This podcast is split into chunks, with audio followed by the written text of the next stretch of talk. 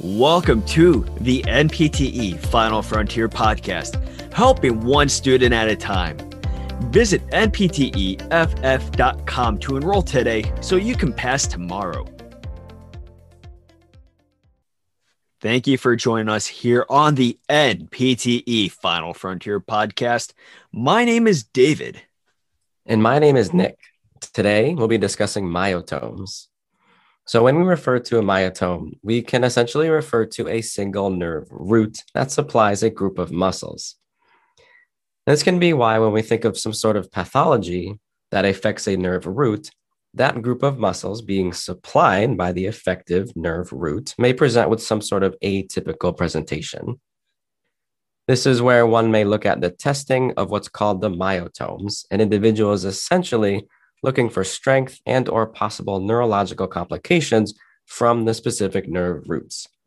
Now, typically, myotomes are tested through various isometric contractions on each side if it's applicable, and the specific area will depend on which myotome the assessor is trying to bias. Going forward, Nick and I will review the typical test actions, or we can just say movements, done by each specific myotome. And we must keep in mind that slight variations can be present across various references. So keep that in mind. This can be due to that a muscle can be innervated by more than one spinal cord level. And even those levels may also present different across all of the different resources. All right, let's kick it off with upper extremity. When, dis- when we start discussing the upper extremity, the associated movement can commonly present as the following. C1 to C2 would be cervical flexion, C3, cervical side flexion, C4, scapular elevation, C5, shoulder abduction, C6, elbow flexion and wrist extension, C7, elbow extension and wrist flexion, C8, thumb extension, and in other sources, it may include ulnar deviation and finger flexion, T1, finger abduction, and in other sources, it may include finger adduction. All right, thanks, David. So now we can get more into the lower extremity. And commonly, the movements can be presented as follows. For L1 and L2, we have hip flexion. Other resources may include knee extension for L2, given possible nerve innervation of the quadriceps from L2 through L4. For L3, we have knee extension. Other resources may include hip flexion. For L4, we have ankle dorsiflexion. Other resources may also include knee extension. L5, we have toe extension, and other resources may label this one as big toe extension.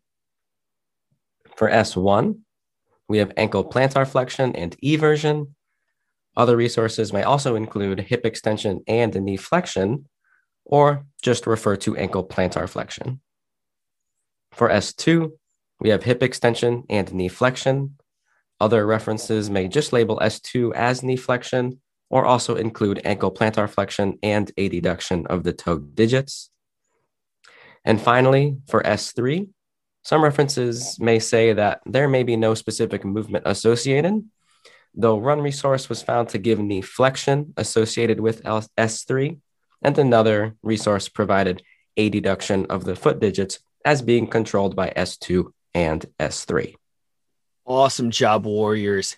Here's a quote from Muhammad Ali I hated every minute of training, but I said, don't quit.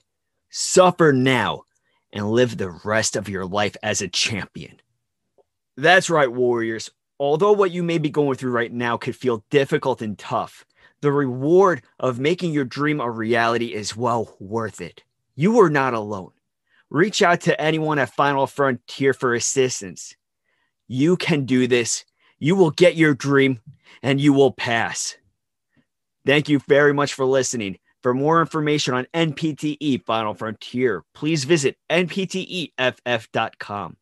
You can also check us out on all of our other social media platforms, such as Facebook, Instagram, and Twitter.